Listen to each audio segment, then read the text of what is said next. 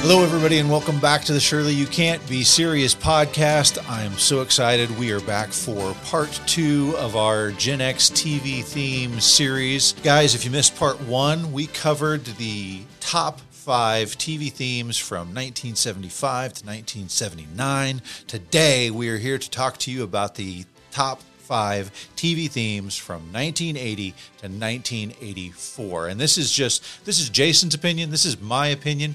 You may have a different opinion. You go ahead and let us know what you think. You can reach us on Twitter at Shirley Podcast, on Facebook at Shirley Podcast, or if you want to email us, you can email us at shirleypodcast at gmail.com. Jason, how excited are you to talk about early 80s TV themes? D, I'm so excited because now we are really entering our sweet spot here. We were pretty young in the 70s, but now this is really where Friday night in front of the tube, you know, the giant 500 pound furniture television that everybody had in their living room. Yeah. I'm laying on the floor. I've got Oreos and a Fanta strawberry, and I'm watching whatever coming on, you know, that night. Yeah, I'm pretty sure that my dad still has the same coffee table that I would sit on top of or eat cereal off of or whatever for the entire time I grew up watching TV. And I, I will tell you, like most Gen X kids, I watch TV all the time. And I love the theme music. And the theme music that we've got for this episode is some of the best in history. Right. So TV has its ups and downs on whether it's popular or not, and sometimes it's kind of thought of as a lower art form. But you just got to think about the fact that the guys who had to come up with the themes for these TV shows had to give you a hook in somewhere between 45 and 90 seconds. Yeah, definitely. And they did it. They they put their art into the art of the TV show and gave you something to latch on to so that you wanted to keep watching. just a little side note. Yeah. My wife and I were going through Hulu last night. We're looking for something to watch, and we're like, hey, we haven't watched Justified in a long time. So we started episode one of Justified. Yeah. And there, right in the big bold letters in the opening credits, theme song by Steve Picaro, There you go. Toto. Yep. Kind of fun. It is fantastic. So, guys, we've got a few rules that we abide by in this particular series that we are doing. Number one, it doesn't have to be strictly between 80 and 84 for this. It can overlap into some of the other years, but we just kind of feel like this is the kind of sweet area that this TV show is in. For example, if it started in 1977, Yeah. ended in 1983, really you could have put it in the previous episode or in this episode. Can I just tell you, I'm not bringing it up. I hope it's not on your list. Okay. I was actually kind of hoping to surprise you with this one. I looked at this one because I remembered this TV theme growing up because we used to watch it all the time. Okay. But it ran from like 1963 to, I don't know, like 1989 or maybe even into the 90s. Whoa. But it was the TV theme for Mutual of Omaha's Wild Kingdom.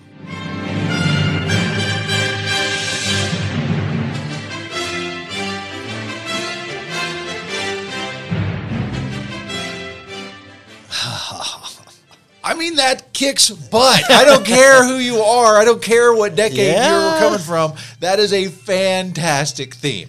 Yeah, that was the show that came on. I remember on Sunday afternoons, and I remember like lots of times pleading with my parents, like, "Could you guys go to church while I watch Mutual of Omaha, you know, Wild Kingdom?" Marlon Perkins, baby. I know, right? Hey, before we get started, yeah. you're sitting on your uh, y- your coffee table. You're turning the knob on the television to get it to the right station. Yeah. Scooting the coffee table inch by inch forward so that I can just lean over to do it instead of standing up. Yeah.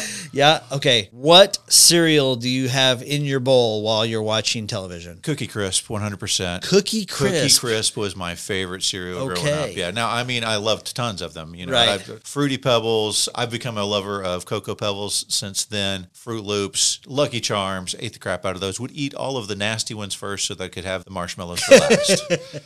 Oh man. I, so my number one draft pick is Fruity Pebbles. nice. Okay, well, let's dive into it. Are you going first? Or am I going first? Well, you went first last time. I suppose I should go first this time. All right. All right. So we're starting with number five. We'll go to number two, two honorable mentions, then number one. right. Number five. 5. Okay. So another thing that we do with these is give little clues, see if the other guy can guess it before we give the answer, right? Right, right. Okay. So this song that I'm about to talk about was written by a guy who would be in a TV series that we might mention in our next episode. Oh, okay. Interesting. He was married to a lady. They wrote several theme songs. They had a child who grew up to become a performer as well, also the host of a singing show. But his most famous song that I'm aware of is a song called Blurred Lines. You know the son? No. Robin Thicke. Do you know the dad? Alan Thick. You got it. Alan Thicke, Mr. Growing Pains, TV dad. Before he did that, hosted some music shows, some talk shows, but also composed music with his wife, whose name was Gloria Loring. Yes. And they composed a theme to a couple of important shows from the 1980s. And this one is on my number five list, okay? Yeah. So, since you haven't gotten the show from that, First of all, wait, hold on. Yeah. I like how you teased me up for something modern music. I know jack squat about modern music. how do you not know Blurred Lines? Have you seen that video? Never heard of it. Oh my gosh. Let me just tell you go watch that video. Okay. And make sure the kids aren't around. Okay. Okay. I can handle that assignment. Okay. So this show. Okay. I'm done giving you clues. That, okay. Okay. I'm, I'm done giving you clues that All are right. hard. I'm going to give you a clue that is easy. Okay. What you talking about, Jason? Different strokes it takes. Different strokes. Now the world don't move to the beat of just one drum.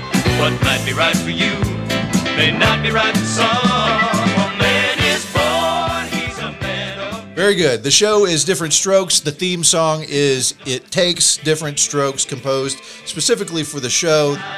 different strokes it takes. Different strokes it takes. Different strokes to move the world. This show was created by Jeff Harris and Bernie, hold the laughter, Cuck Off. What are you talking about here? And, Family show. and the theme song was composed by Alan Thicke, his wife Gloria Loring, and Al Burton. Now, I mentioned that Alan Thicke was married to Gloria Loring. Alan had three wives.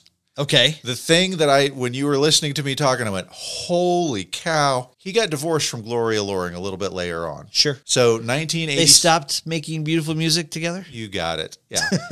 so in 1987, Yeah. full growing pains period, right? Yes, right? He started dating Christy Swanson. Christy Swanson, Christy freaking Swanson. Ferris Bueller's Day Off. My best friend's sister's boyfriend's brother's girlfriend heard from this guy who knows this kid is going with the girl who saw Ferris pass out at 31 Flavors last night. Buffy the Vampire Slayer. Yes. What is that she? Christy. 11? She was 17. He was 40. Stop it. I know, right? Scandalous. Scandalous. All right, Wow. So there you go. That's my number five. What's Okay. Your, what, you, what do you got for me? All right. My number five is from a television show that ran from 1981 to 1986. And again, I remember it ran on Wednesday nights because my family was always at church. So me trying to get home to watch this show was always a challenge. Okay. The theme song mentions lots of action and TV stars and movie stars of the day. Okay. For instance, in the theme song, it mentions Sally Field and Raquel Welch and Cheryl Teagues and Redford and Eastwood and Burt Reynolds and Jacqueline Smith and Cheryl Ladd and Farrah Fawcett. Is it Charlie's Angels? No. Okay, because No. you've mentioned like every single Charlie's Angel, but I don't remember them being in a theme song. Okay. It's referencing Charlie's Angels. yeah, I got nothing. I got Okay. nothing. This song was written by Glenn Larson, who also developed the show. Okay. And the song is The Unknown Stuntman, sung by Lee Majors. Love it. The Fall Guy. The Fall Guy. Well, I'm not the kind to kiss and tell, but I've been seen with Farrah. I've never been with anything less than a man so fine. I've been on fire with Sally Field, gone fast with a girl named Bo, but somehow they just don't end up as mine. Fantastic. You know what? Whenever we, whenever I called you, we came up with the idea for this episode literally like a couple of days ago, A right? few hours ago. and I called you up, and that was literally one of the songs that was in my head as I was talking to you. And somehow it didn't translate into me putting it down. Somehow I just completely blanked it out. That is a fantastic one. I'm glad you got it. from a tall building. I might roll a brand new car. Cause I'm the unknown stuntman that made Redford such a star. okay. That's great. So during the song, he mentions all these people by name. Yep. And in the intro, it is punctuated by all these cool action scenes. The only scene I remember involves a bikini and a swinging saloon door. Is Heather Thomas the hottest woman from 1981? She she quite possibly could be. She was definitely up there with those girls you just mentioned. Okay. So Glenn Larson, the creator of the show, also created Battlestar Galactica, Buck Rogers, Quincy Emmy, BJ and the Bear, Magnum PI, Knight Rider. This guy is an all star, and he wrote, helped develop the song. Excellent. 80s gold. Yes. 80s gold. So he was in a pop group called the Four Preps. Oh my gosh. The four preps. We've talked about this before. What? What? Yes. No. So we talked about it in one of our Patreon episodes, our recent Patreon episodes, because one of the key members of the Four Preps was a guy named Edward Cobb, who discovered a girl singer back in the 60s who did the original version of this song. But we talked about the later version where Soft Cell covered it. Oh my gosh. Are you talking about Tainted Love? You got it. Now I know I've got to run away. I've got to get away. Don't really want it. Ladies and Wow. gentlemen, if you are not part of our Patreon, you need to be just so that you can hear our Tainted Love and all of our other One Hit Wonder episodes. We talk about Ed Cobb as the writer of Tainted Love, but you've got more on the four preps. Tell me what Okay. you got. So Glenn Larson, the guy who created all these wonderful television shows, has a musical background. He was a member of the Four Preps at one time. Mm-hmm. When he stepped out, now another guy stepped in. It wasn't a direct replacement, but his name was Dave Somerville. And he actually sings it. And he went with Glenn Larson to pitch this to ABC by playing the song The Unknown Stuntman. Fantastic.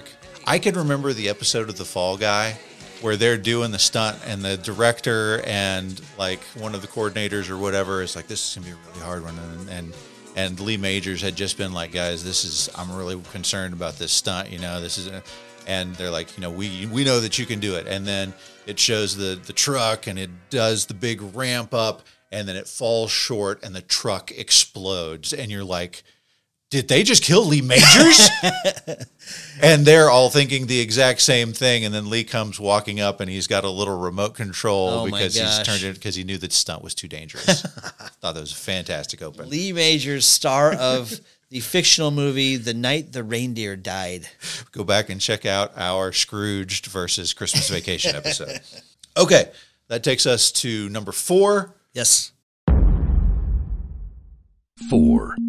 This one, I, I, I got a little story for you on this one. Okay. you you know this song, you know it, but Okay. you may not know the story behind some of it, right? Okay. Okay. Okay. The guy who is kind of an inspiration for this show, who is credited as one of its creators, was a guy who used to drive around a 1958 Chrysler 300D because it could go 140 miles an hour. and he named the car, he named it Traveler because Traveler was the name of Robert E. Lee's favorite horse. Have you got it? Is this the Dukes of Hazard song? You've got it, baby. Yes.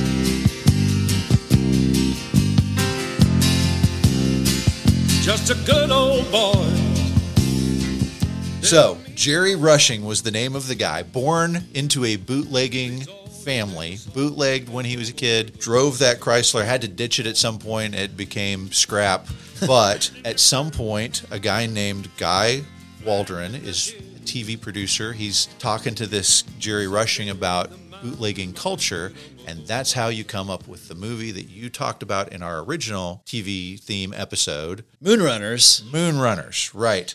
Now, the problem was is that Guy Waldron didn't give Jerry Rushing any credit, and so Jerry Rushing sued him. He claims Interesting. and he won. He got it. They settled the case. He got some undisclosed amount, and he obviously gets credit as a creator of the show. But he had an Uncle Wooly that he said Uncle Jesse was obviously based on. He said his escapades.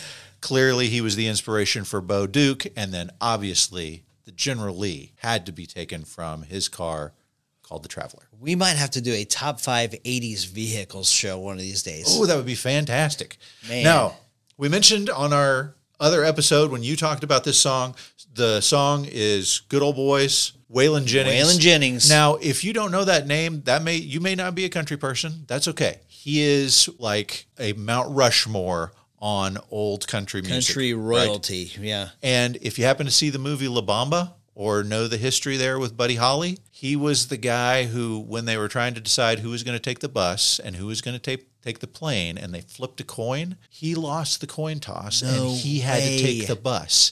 And he said to them, last thing he said to them is, "I hope that plane crashes." He battled depression and alcoholism for decades after that because of what happened. Oh my gosh. I had no idea about that. That's a great story. There you go. Waylon Jennings. By the way, Dukes of Hazard hit number one on the Hot Country Billboard Top 100. 1980. I actually had it in my 70s. You got it in the 80s. I got no problem with that. Yeah, the show went from 1979 to 1985. Technically, it hits all three of our episodes, but for Yeah. me, it was definitely that sweet spot was the early 80s. Cool. Awesome. I can remember every Friday night watching this show and The Incredible Hulk. Yeah. I mean, your plans are made, right? Every Friday night. You remember when they kicked out Bo and Luke Duke and brought in Vance and Coy? Vance and Coy. Come on. I, I mean, I don't think anybody's going to know the difference. Nobody, nobody could tell. All right, all right, quick. Right off the top of your head, Catherine Bach versus Heather Thomas. Go. Heather Thomas, but it's close. And if you watch both of them in the Battle of the Network Stars Olympics things, I, I could go either way on any day. oh, wow. Smoke show. Yeah. Okay, number four. By the way, I think they both played a part in the dunking booth. Just saying. God bless them. All right. You tell Is it me my- you were number four. is this my number four? You're number four. All right, I think this is going to appear on your list. okay. So we might just glaze over it. But so this was composed again by Mr. Mike Post, who did the music. Okay. Now you say again, Mike Post. We mentioned him in our last episode, and I said, guys, if you're going to have a drinking game on this episode, Mike Post might be the name that you want to remember. You take your shot every time Mike Post comes up. When we talked about him on our previous previous episode, I mentioned that he had become a part of the Wrecking Crew. He goes on to do TV shows, worked with Ray Charles on the Andy Williams show, then hit it big with The Rockford Files, starring James Garner of Norman, Oklahoma, where both Jason and I are from, and uh, made it to the top 10 with that one. Yes, that's right. Okay, so we got Mike Post for your number four. Yes. Hit me. This one hit number two on the Hot 100, Okay, blocked by a song that we've talked about in a previous episode. I think I know what it is. Okay. I think I know what it is. The song that blocked it was Endless Love by Diana Ross and Lionel Richie. I do know what it is, and hold on to that nugget. We'll we'll come back to it later. Set that one aside. set that one aside, which is okay because I'm coming right back to Mike Post for my number three. Number three. Okay, back to you. three, All right. So, Jason, my clue for you is this one. I will tell you this, all right? Yes. I didn't really get to watch this show very much because it was a little too grown up for me. Okay. It kind of changed television. I got to say this. It, it- the flawed characters, intense subject matter kind of changed the course of television. But even though I didn't watch the episodes, I always hung out to listen to the theme song because it was so good. Okay. And the only clue that I can give you is theme song starts playing as the car comes out of a garage and you see the headlights and then you see the sirens come on. This is Hill Street Blues. You got it.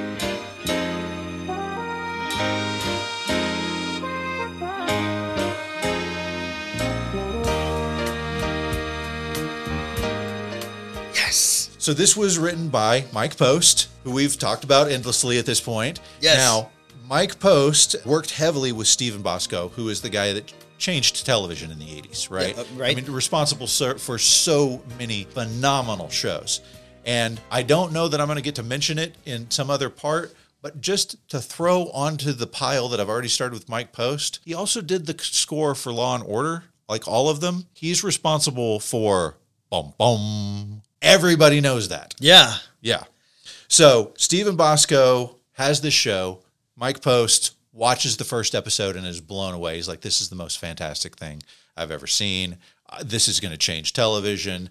the death at the end is like a freaking ballet. It's just, it's mind blowing how good it is. And he's like, I have no idea what to do. So Steven Bosco says, Well, what if you do something just completely against type? Like, what if you do something that's not at all like what Right. you would expect it to be? He's like, I think I can do that. Hangs up the phone, sits down at the piano, plays something in an E flat key, plays a few more things.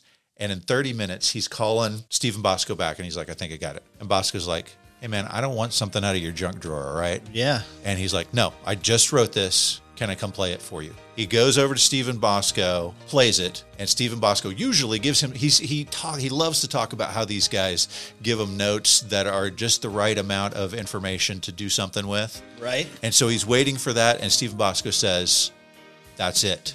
Don't change it. And he's like, Well, I'm thinking it needs some orchestration. And Bosco's like, It doesn't. The piano is all you need. Don't change it. Nice. Now, when you hear it, you can hear a little bit of stuff in the background, but the piano is the key. It's the masthead for the entire piece, and it is beautiful.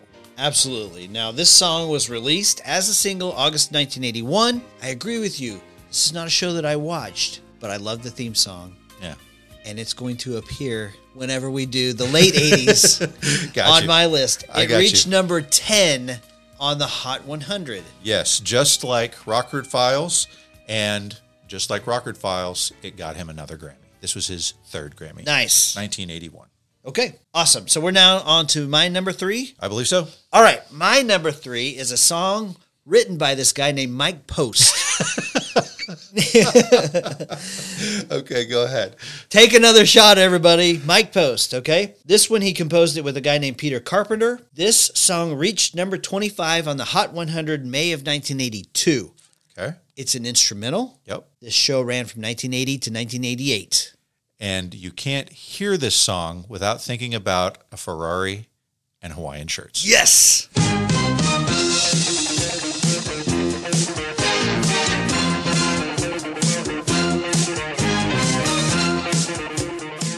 Yes. So this one, again, we've we've timed this very well because this is my number two. Wow, okay, perfect. This is my number two. So we would have been going straight into it anyway. As you mentioned, it's composed by Mike Post and his uh, one of his partners, Pete Carpenter. Yep. By the way, just to throw this out there, he had like a group of guys that he would work with. You know that were his, Sure. his like his company. Right. Among them are several famous guys. I'm just going to mention one of them because I'm going to see if you can get this. okay, all right. He had a guy who was on his staff of composers whose name was Walter Murphy. Okay. Okay. And we talked about him briefly, very briefly, on a previous episode covering an album where he did a disco version of a Beethoven song called A Fifth of Beethoven. Yes, this is Saturday Night Fever. You got it.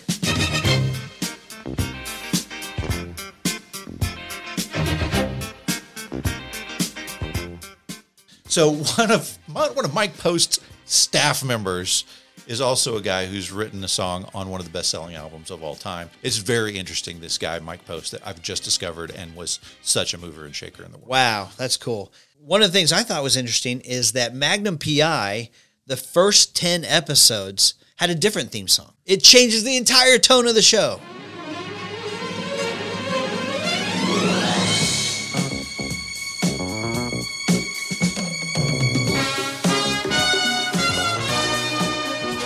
Does that change everything about the show? I can't believe that that was the theme song for 10 full episodes. I have no memory of that. And it's so different. It was so right that they said, we've got to ditch this and do something that kicks more butt. That original one was by a guy named Ian Freebaron Smith. I'll tell you something. Ian Freeburn Smith does not drive a Ferrari, does not live in Hawaii, and does not the heartthrob of every American babe in the early 1980s. Well, neither are Mike Post or Pete Carpenter, but they, they tapped into that vibe a little better than he did. They sure did. All right, so we kind of jumped into my number two with your number three there. Why don't you give us your number two?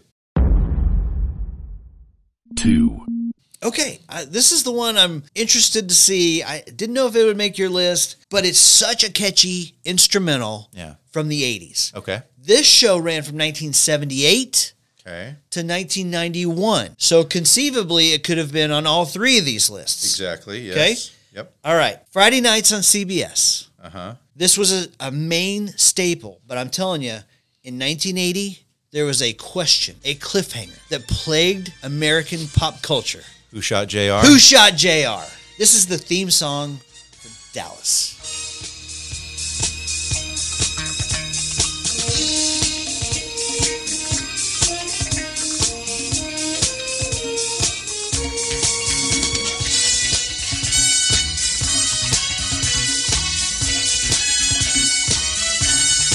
So this one hovered on my list. It definitely did. And since we're to that point, I will tell you it is one of my honorable mentions for this episode. So hearing that music makes me think it's time for me to go to bed.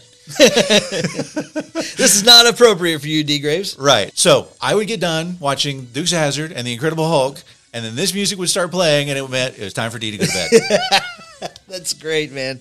This song was composed by a guy named Gerald Amell. He also did Gunsmoke and Knots Landing. He contributed music to Walker, Texas Ranger. So he's done some stuff. So this song was actually a bigger hit in France, which is funny. okay. because they decided that that theme song was good, but it needed lyrics. So What? they added French lyrics, and it became a hit on the French pop charts. We've got to hear that.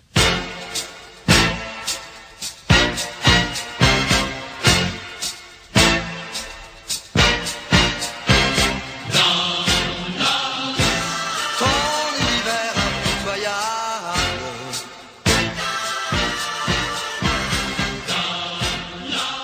Dallas.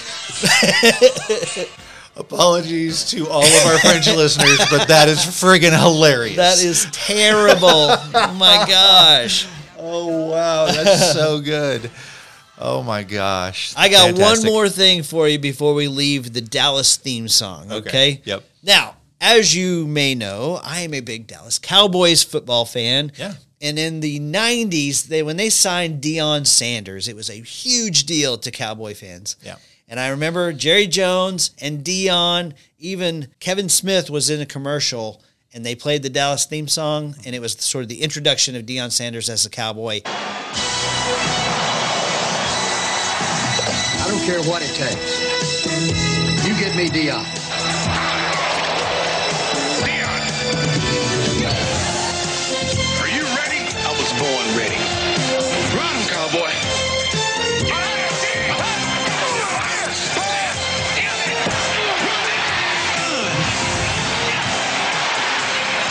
Dang, if I had 11 men like that, I could rule the world. Nice. It was a big deal Yeah.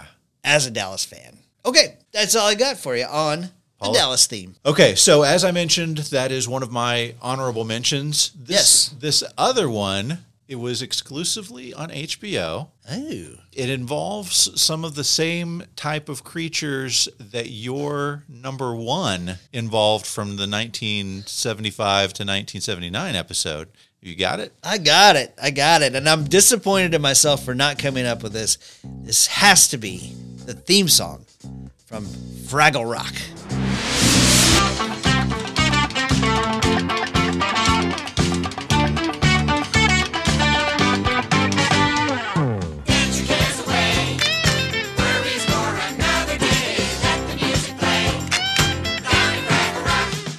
So, on the times that I was in front of a TV that got HBO, I was watching Fraggle Rock and I loved this intro song. It was a great song, man, and actually introduced all the characters. Yeah. Kind of worked your way, you know, through the the world of the Fraggles. Yeah. You understood they lived underneath the ground and there's a dog that kind of chased them. They had the dozers and Dump Pile and Uncle Traveling Matt. that's it. That's it. Great show. Yeah. Great show. Okay. So Your is that honorable- your two honorable mentions? Those are my two honorable mentions Dallas and Fraggle Rock. All right. So let me give you my two honorable mentions in that case. Okay. So I've got a song by this guy named Mike Post. Okay. Okay. this is a show. Never heard of him. This is a show that would literally fire automatic weapons every show, and no one ever got shot. So they made a movie about this in, in the 2000s, Okay. starring Bradley Cooper and Liam Neeson. Okay. I've got it.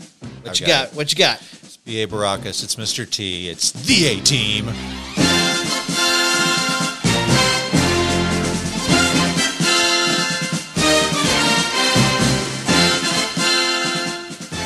Ba, ba, ba, ba, ba. By the way, that one will probably come up again in a future episode. Okay, all right, cool. Great theme song right here. By the way, TV anchorman Al Roker plays this before he goes on the air to get himself psyched. That's fantastic. that is the best tidbit we've had yet. fantastic. Yes. Al Roker. well, it's so important for a weatherman to be stoked.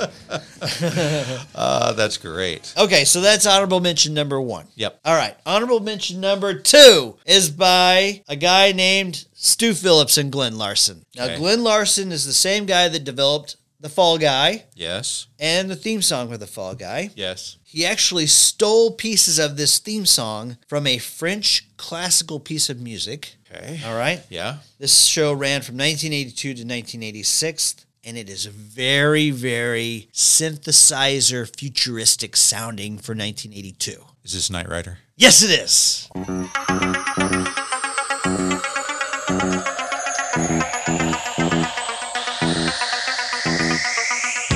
Night Rider, a shadowy flight. Okay, so Night Rider's on your next episode. Knight Rider will be making an appearance in the next episode, probably.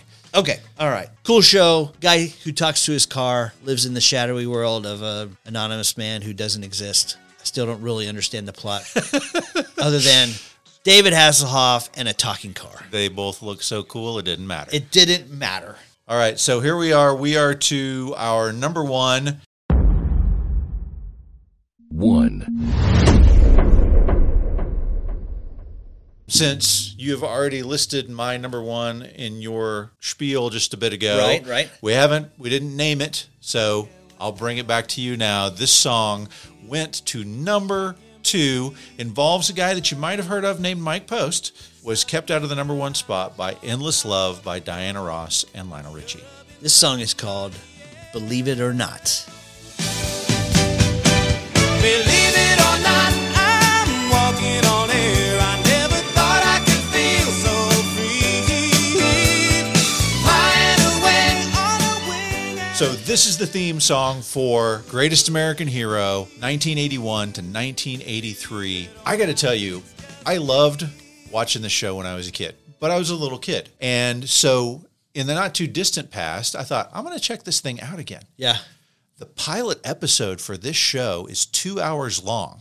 What? Like it's a big establishing show. wow. And the beginning of the show is intense. Like it is an African American running from this group of skinheads in these dune buggies, and he doesn't make it to the f- opening credits, man. I What? mean, it is intense. And I was like, wow, I'm glad they got a little more of a sense of humor along the way. But great intro. Like this is definitely a redoable show. They could come back. This was this is one of those things that I think is begging for a reboot. So remind me, how does he get his powers? It comes from an alien ship. And what we learn through the series is that, like, the aliens, probably their planet was destroyed. And so their objective is to give this suit, which gives him basically Superman like powers that he goes on to discover throughout the series in order to protect the planet from the destruction that their planet faced. All right, yeah, I- that's right. Yeah. Okay. And so the beauty is it comes with an instruction manual. The plot point of the series is he loses the instruction manual at the very beginning. So Oh, he has no idea what he can do. He has no idea how to land, which means that he can fly, but he doesn't do so good on planning the landing. This show was was super fun. I, I enjoyed it. Here's an interesting thing. We mentioned that this came out in 1981, right? Right. Early 1981. Yeah, yeah. You know what else happened early 1981? No, It involved the president of the United States at the time. it was been shot. Right? Exactly. Yeah. The main character in this show, his name was Hinckley. Oh no. So when that happened, they did a quick switcheroo, changed his name to Hanley for a while until kind of the the bluster about Interesting. everything blew over with John Hinckley Jr. and changed it back to Hinckley later on. Wow, that's that's a great tidbit right there. Thanks, ma'am. So, as we mentioned, written by Mike Post. He gets the info on what the show is supposed, supposed to be about. He's like a guy in a super suit that he doesn't know how to work and a like ultra right wing CIA agent as his kind of handler. what the heck? How am I supposed to write a theme song about that? And so he he's a music guy. He gets the music and he goes to his partner Stephen Geyer, and Stephen Geyer's like, well, what if we make the lyrics something that's like could also be like a love song? And that's how. Believe it or not, I'm walking on air. I never thought I could be so free Oh, that's good. sung by a guy named Joe Scarberry, uh, who ha- Mike Post had produced and other things, hadn't had any real success, but had a great voice and so memorable for this song. As a matter of fact, this song was really the inspiration for this episode because I was in my kitchen. My wife or my kid said something like, Believe it or not. And I was like, Oh, we should do a show about TV themes. And I called you up. Nice. There we go. There you go. Yep. Cool. Okay. So I guess that brings us to my number one. Number one. All right. I'm excited. Okay. I'm rather shocked that we haven't come across it so far. Okay. I would bet money that it's on your next episode, though. Could be. So this was written by two people who basically were inexperienced and unqualified to write a TV jingle.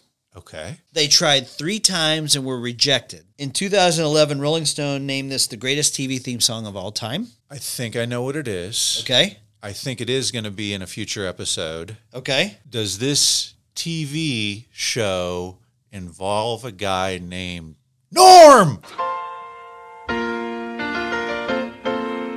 Making your way in the world today takes everything you've got.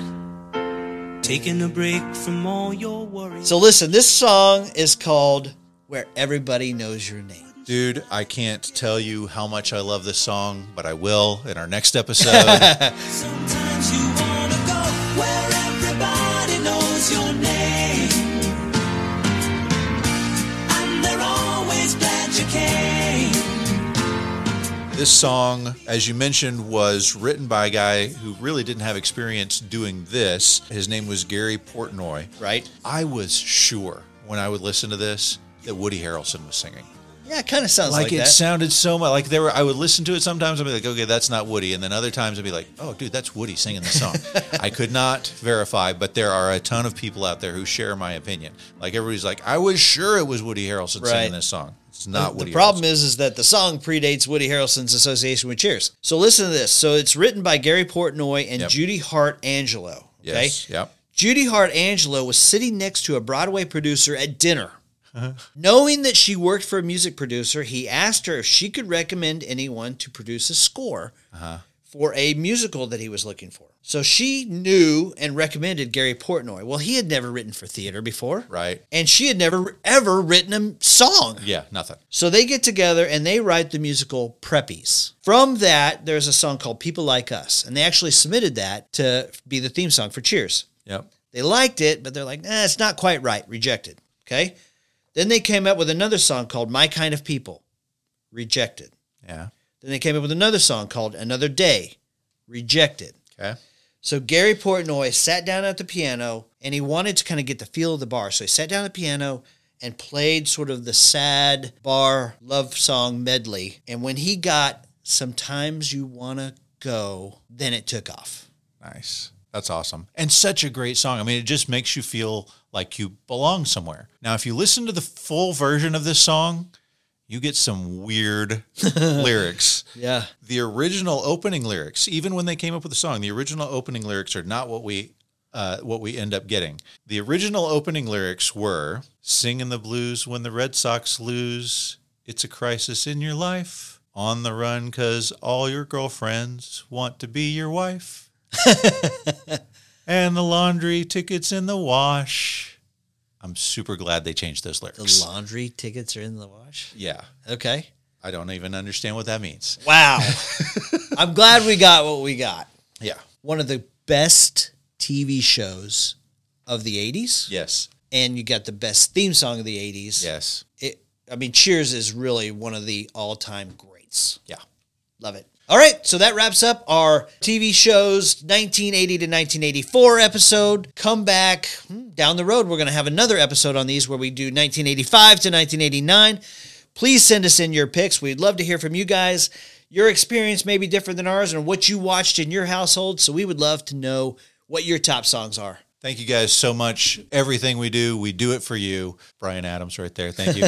Uh, we do really appreciate you guys tuning in every week. Be sure, if you haven't already, to hit that subscribe button, hit that follow button, and check us out on Twitter and Facebook, and hit us up by email. Send us an email. We would love to know your name. Nicely. I see what you did there.